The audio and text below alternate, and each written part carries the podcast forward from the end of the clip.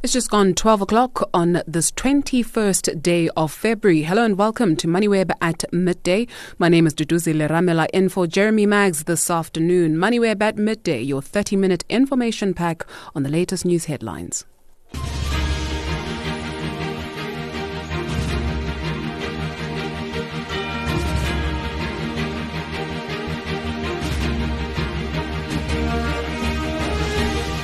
Coming up, the situation in the Suez Canal is causing untold misery. Cape Townians can attest to that as a ship carrying livestock rerouted to South Africa, causing quite the stink. We'll tell you all about that in a few moments. Some 46,000 more South Africans have joined the unemployment line. Quarterly labor force data released yesterday painted yet another grim picture. Leon Louw helps us take make sense rather of the numbers that we have seen. And happy budget day, should we say? We preview expectations and focus on the concept of a child-driven budget approach. And we speak all things influencers. You must have seen them more so today. Standards and regulation will speak more more on that in a few moments. You're listening to MoneyWeb at midday so the Al Kuwait vessel has caused quite the stir. The ship transporting some 19,000 cattle made an almost 8,000 kilometer journey to the southernmost tip of the African continent en route from Brazil, destined for Iraq. It made a stenchy stop in the mother city. The pungent smell from the vessel drew the attention of residents and authorities alike. And upon inspection, the horror that lay in the vessel has been described as nothing short of a nightmare. Jacques, Jean Jacques Peacock, I beg your pardon, is Public Relations and Legal Liaison at SPCA, and he joins us now to tell us more about this. Jacques, thank you so much for your time this afternoon. What's going on? Good afternoon, and thank you so much for having us. The NSPCA confirms the departure of the Al Kuwait, uh, the livestock carrier that recently docked in Cape Town Harbour. Uh, it set sail for Iraq during the early hours of this morning. The NSPCA uh, inspected the vessel since its arrival in Cape Town on Sunday, the 18th of Feb, uh, 10 o'clock that evening, and uh, conducted an inspection on the welfare of the animals aboard. And what did you find when it came to the welfare of the animals? And some of the pictures that we have seen are quite grim. Indeed, the scenes on the vessel were abhorrent with an extreme buildup of feces and urine, and animals having no option but to rest in dams of their own excrement. Uh, like with any uh, export of live animal shipment and a animal population of such magnitude, um, you would expect animal welfare issues, and indeed, compromised animals were discovered, including diseased and injured animals uh, the NSPCA had to euthanize cows aboard the ship and others were found dead. And our veterinary consultant also ensured veterinary treatment of other animals. Any immediate risk to humans?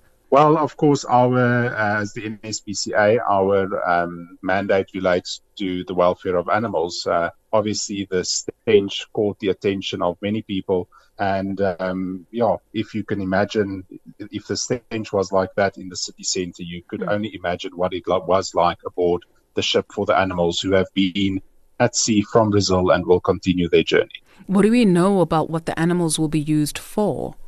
Well, live export is an extremely archaic uh, practice, um, supposedly for the live slaughter of animals at the destination for religious purposes. And while the NSPCA, especially in our country, acknowledges that there is a diverse cultural, religious, um, and ethnic field, uh, you can do anything humanely.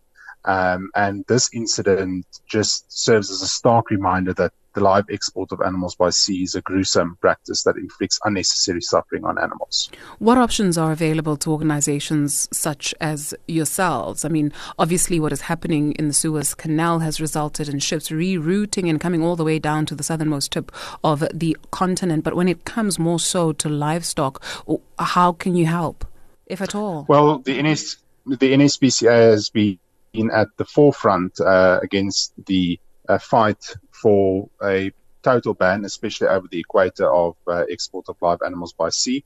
And we've been actively litigating this matter since 2019.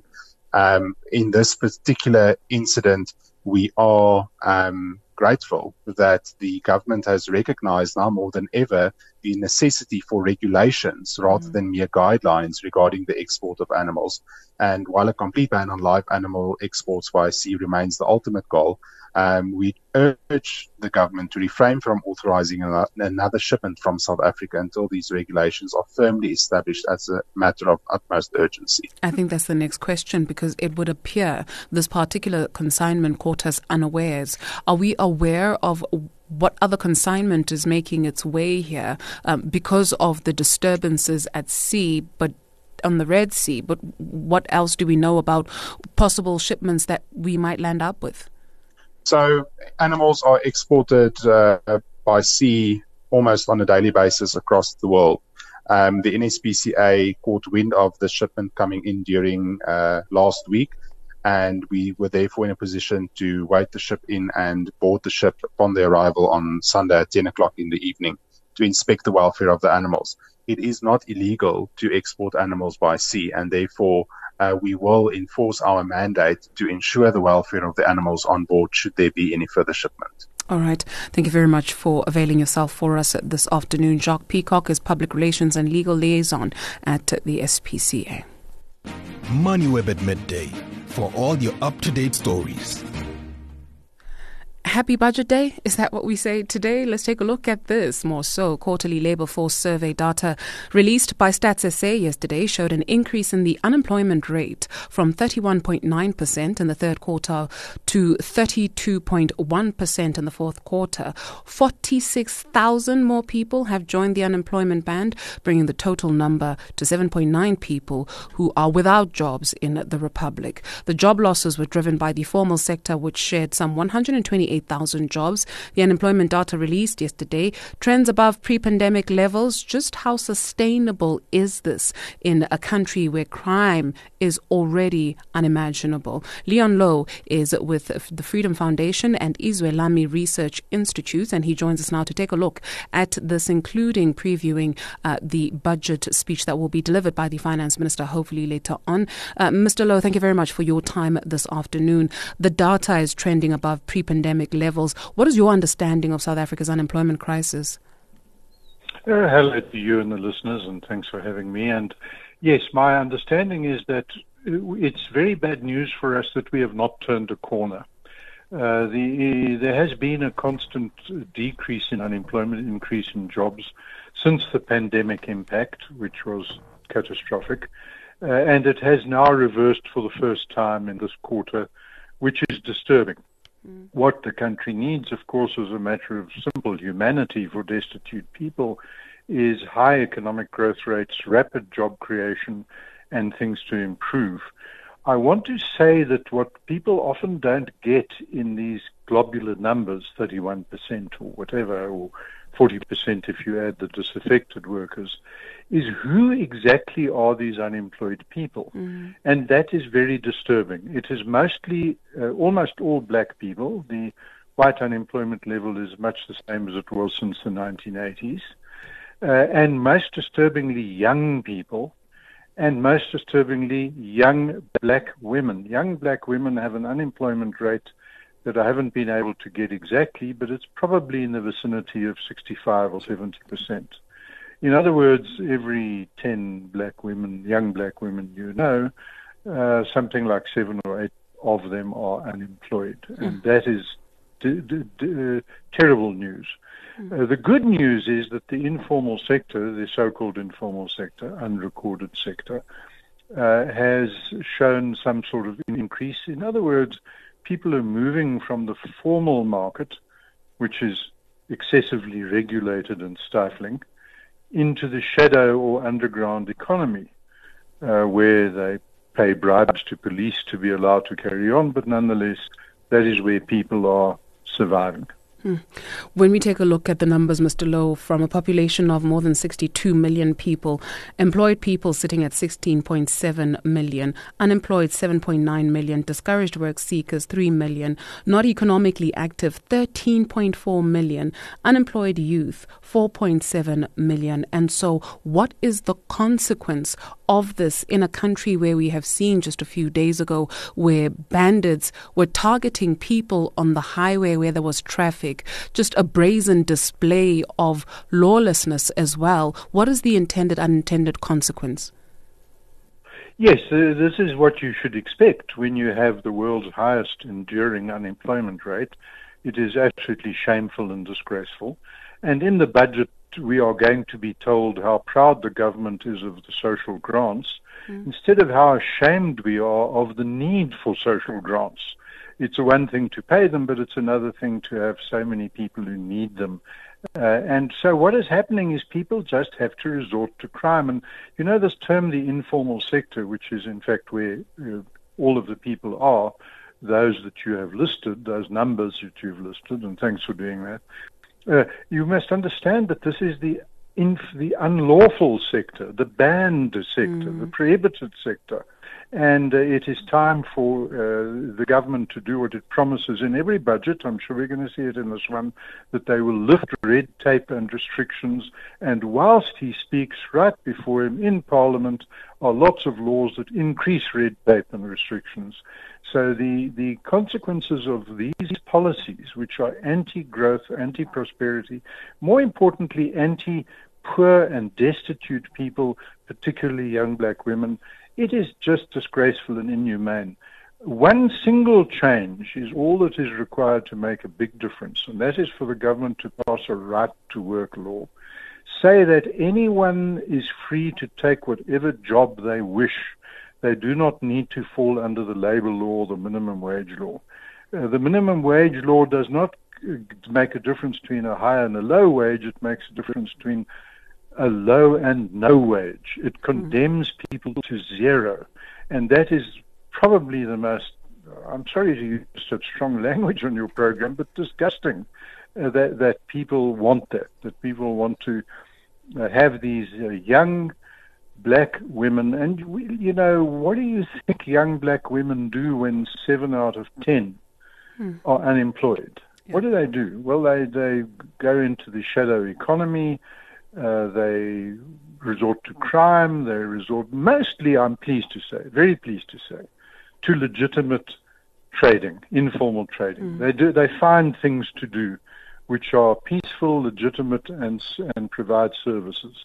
And this is wonderful in the unrecorded uh, sectors. If you go into shanty towns, which is where I spend much of my time working, it is inspirational to see how people find a way of coping with what is in, in, what is imposed on them by bad policies. We've had bad policies year after year after year, and this budget has an opportunity to do a U-turn to say we are now going back to good policies, which is to remove controls, lower tax rates, liberate the people to employ themselves, to employ others, to, to find jobs. We need sort of national economic liberation from government's stifling controls and taxes. Mm. How do we understand that, Mr. Louw, more so with the rhetoric that, well, the private sector is coming on board? You need only think maybe of state owned enterprises, Eskom, for instance. The electricity minister, time and again, will talk about how pri- the private sector or investors are falling over themselves in order to invest in Eskom, right? So we hear about creating a conducive environment for investment. We also hear in the same breath that v- business is withholding withholding its support or its investment. Yet we are seeing that there's a number of people whose lives are not changing. We're not short of policies in this country. Are we brave enough to implement them? Well, I'm, I'm, this is a whole discussion on its own, but that is very important if I can do very briefly.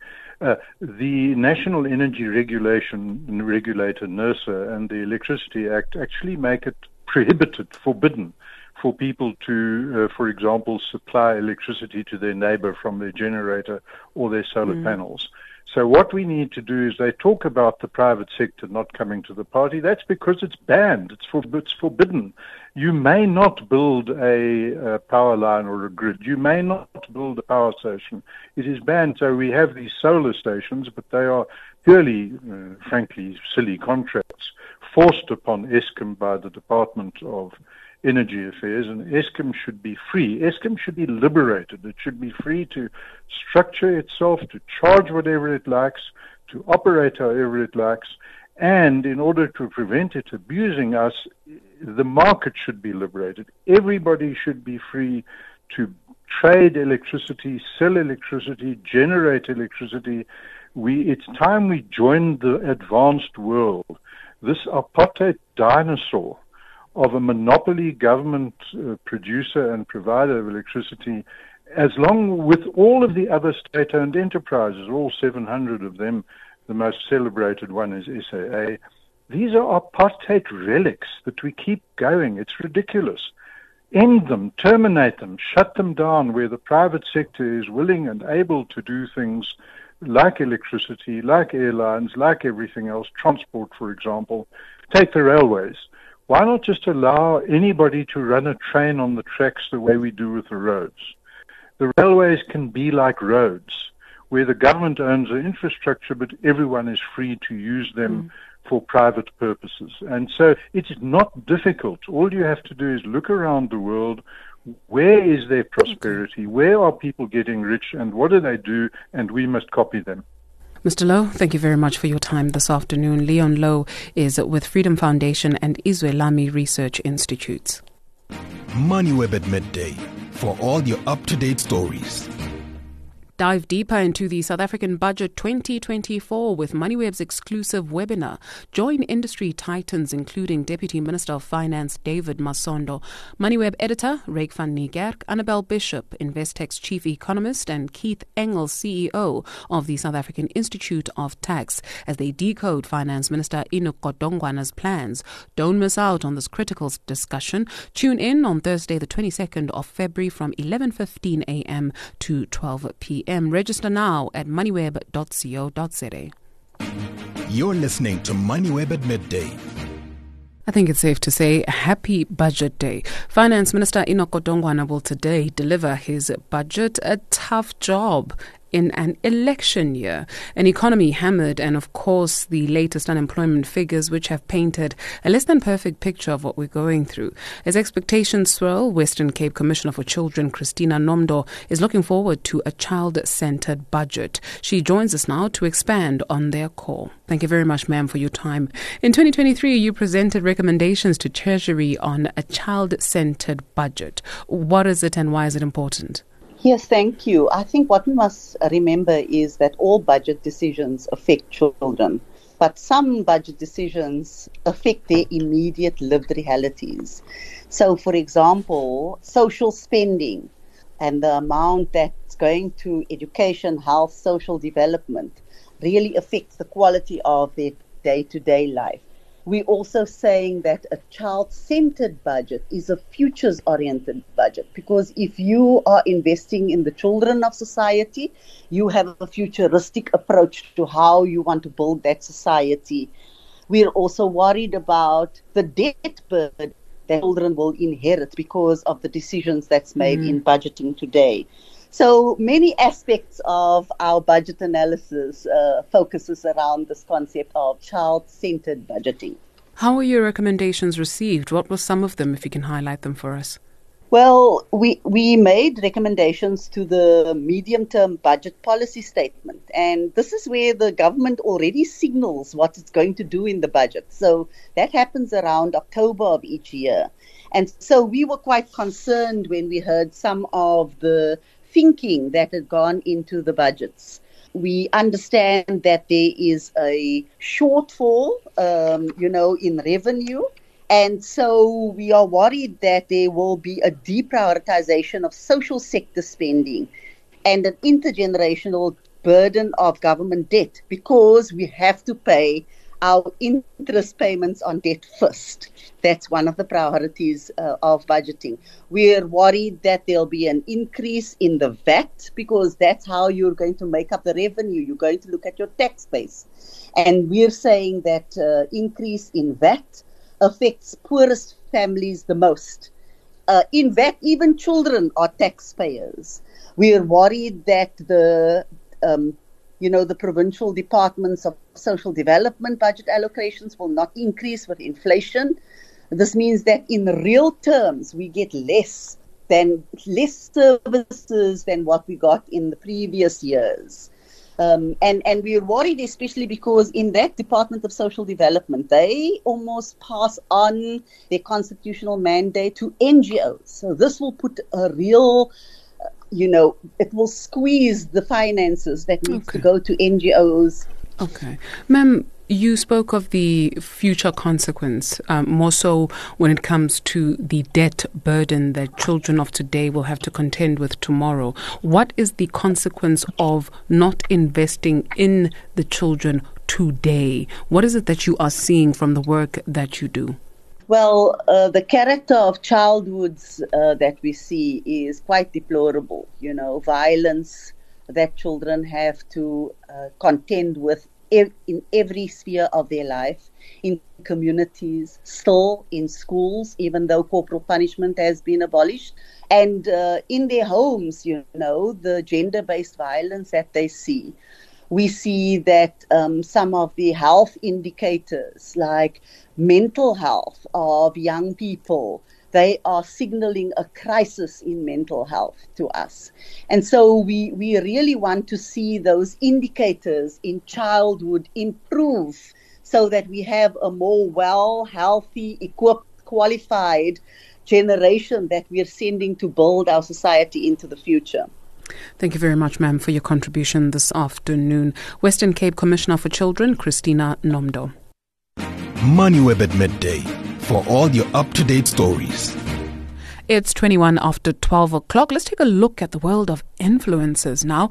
Influencer marketing is here to say, stay, rather, that is safe to say. So why not create guidelines for best practice like most industries? Well, that is where the Interactive Advertising Bureau comes in. AIB has published a white paper called Best Practices for Influencer Marketing in the Country. What does this all mean? Well, we speak to the IAB's Danilo Acquisto. He's a senior digital influencer marketing committee member. Thank you very much for your time this afternoon. It may be obvious to many, but for those of us who are not quite clear, what is an influencer? Hmm, Duduzile, it's so nice to chat to you, and thanks for the time this afternoon. No problem. yeah, the influencer marketing industry is such an interesting one. Defining an influencer seems to be one of the categories that uh, was most of demand of our business. What exactly is an influencer? Is putting a celebrity on a billboard considered an influence campaign, or is that considered some other kind of endorsement? And so our job was to try and initially start defining these. So an mm. influencer mm. is somebody who uses their own platform and their own media to distribute messaging in their own tone of voice, not necessarily some other kind of category. So we, we've basically defined at least four different categories in the influencer space a celebrity, a social media influencer, an expert, or a customer. Each of those has their own various different definitions of what they stand for, but a social media influencer is an individual content producer or group of producers who's gathered a social media following because of their personality, lifestyle, or content style writing and or opinions in their own social media platform with their own voice. Mm-hmm. I guess this white paper is quite timely. You take a look at what is making headlines more so today, that case in Utah of um, a mother who has been sentenced to some 15 years because of abusing her children. She was a social media influencer with her children. She had a YouTube channel and we saw them um, on this YouTube channel. But just outline for us some of the guidelines that you propose. Yeah, so it is always going to be something that the industry will need to factor in is the risks associated with any kind of media and advertising. And when you're associating with an individual person, brands and companies need to consider the fact that these individual persons have various different changing personalities and their uh, public interest may improve or decline over time and it's important to be able to mitigate those risks. So this white paper that we have released to the IAB members includes a, a number of categories within it. It, it uh, precedes a document that was our definitions document, um, which was really just trying to, like you mentioned now, defining what influencer marketing is. But we cover everything from metrics in influencer marketing, how to how important are and how to measure certain metrics for your own success, as well as we tackle the very hard questions. When should I consider incorporating influencer marketing? How do I mitigate risks? How do I amplify? What to consider when determining the legal ramifications? Do mm. I have mm. to pay influencers? What risks are there, and how can I mit- mitigate them? What are the main operational risks of influencer marketing? All of these are addressed in the white paper. Absolutely. What of the concept of ethical influencing? I saw something recently where someone proposed to their partner at um, a local food outlet, and uh, someone tried to shame them, but then brands came out to sponsor the wedding. One said, We'll sponsor the car. One said, We'll do your hair. One said, and so they turned it around, right, on this person who tried to shame this couple because they proposed at a particular food joint. You know, it's such a fascinating and beautiful part of what makes influencer marketing so special. And I think South Africa is sitting in a poised position to be able to take on the world in this way uh, because of the fact that brands are really struggling to speak to diverse communities with single messaging. And so the power of influencer marketing is being able to partner with people who have got a trusting relationship with their audiences already in various different sectors with different body shapes and interests and needs and wants, and being able to deliver messages to those audiences through this particular influential person.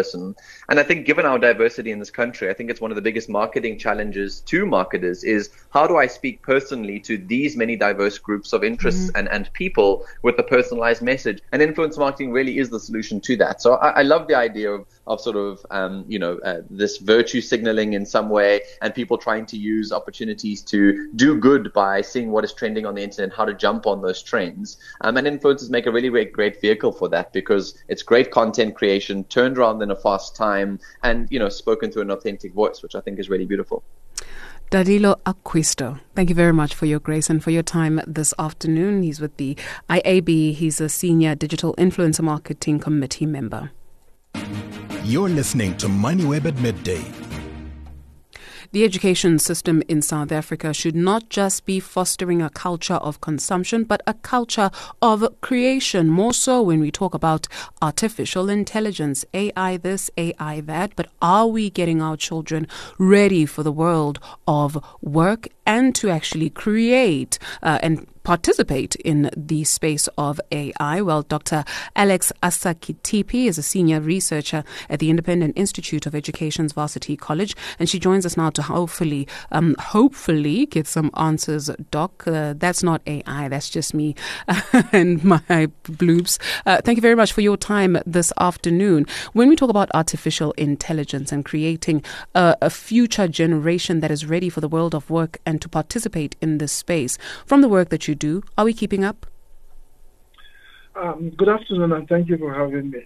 Um, it's still very early uh, to call. Uh, I think uh, in South Africa, some steps have been taken already, both in the corporate world as well as in in industries.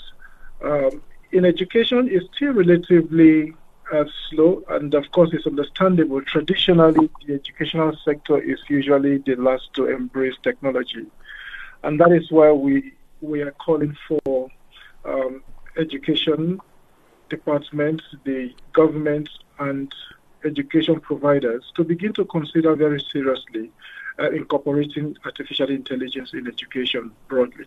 Hmm. How are we faring in comparison to some other countries on the continent? On the African continent, I think um, South Africa is way ahead, um, perhaps um, second only to um, Kenya to, to, to mm. a very large extent. Kenya has done very well in mm. terms of uh, technology. Um, Rwanda is doing fairly well too. Um, Nigeria is doing well, but not so well. It's bedeviled with so many challenges. Uh, government policies, instability, and so on.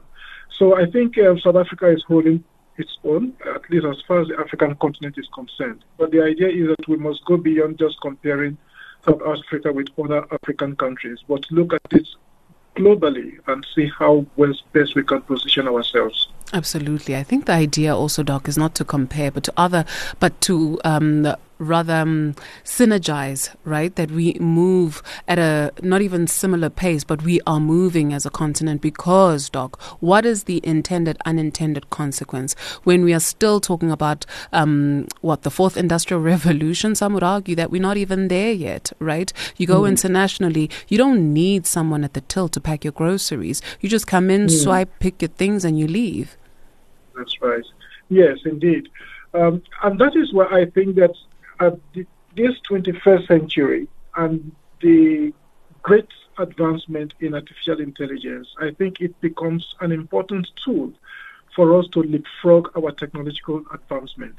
We don't have to go through all those stages. Yes, we may not have arrived at the fourth industrial revolution, but with this artificial intelligence becoming increasingly promising in every aspect of societal life, I think we should be well positioned. We shouldn't just be em- uh, we shouldn't just embrace and then we utilize the artificial intelligence. We should be at the forefront of it, just mm-hmm. like any other nation on earth. And um, I'm quite happy to hear that the, the president of the country has uh, earmarked 1 billion rand um, for research into nanotechnology, including artificial intelligence. I think that is the right way to go. Um, but we must also begin to mobilize uh, private institutions, um, funders, and uh, other types of researchers to be on board so that we harness the great promise that uh, artificial intelligence holds for everyone. Sure. Doc, apparently the most used social media platform in the country is WhatsApp. Um, and then you've got other competing um, social media apps. TikTok, for instance, when you take a look at it, apparently in China, the content that is driven there is much more different than the content that is driven here um, in some parts of the African continent. And so when you see that the developers of this particular app also tailor make their messages, what does that tell us about more so this content? Concept of soft power, right? So, what does it unlock when we get that right, where we are creators and we are also able to influence the world and change the narrative about this here continent? Now, you just hit the nail right on the head. I think that is the, that is our concern. We cannot just be consumers. We should also begin to define our own narratives. We have to weave our own stories so that we know what we are churning out and what our citizens are consuming. We cannot just be at the receiving end. Uh, I think we have great minds on the African continent and in South Africa specifically. Our universities are doing extremely well in research, and it's just for us to reposition our mind and believe that uh, we can do what others are doing. Once we have a policy mindset uh, that gives direction, I think everything will fall into place. Mm-hmm. Whereas it is, we tend to be too relaxed, um, looking for development to come from the global north and then for us to consume. Mm-hmm. Um, that that orientation needs to needs to change significantly so that we can begin to make our mark, not for anybody, but for ourselves as, as a country. Absolutely. Thank you very much, yeah. sir, for your time this afternoon. Senior researcher at the Independent Institute of Education's Varsity College, Dr. Alex Asakitikpi. MoneyWeb at midday for all your up to date stories. Before we go, on yesterday's show, we asked you whether you think a wealth tax will help fix South Africa's challenges. Over 80% of those who voted do not believe that it will. And today, on the back of our conversation with Leon Louw on unemployment, we're asking you whether job creation as an election tool influences who you vote for. And you can vote on MoneyWeb's X and LinkedIn pages. Results will be out on the show tomorrow. I'm Duduzile Ramela. Thank you very much for tuning in. Bakhaitshu. Pulakyo.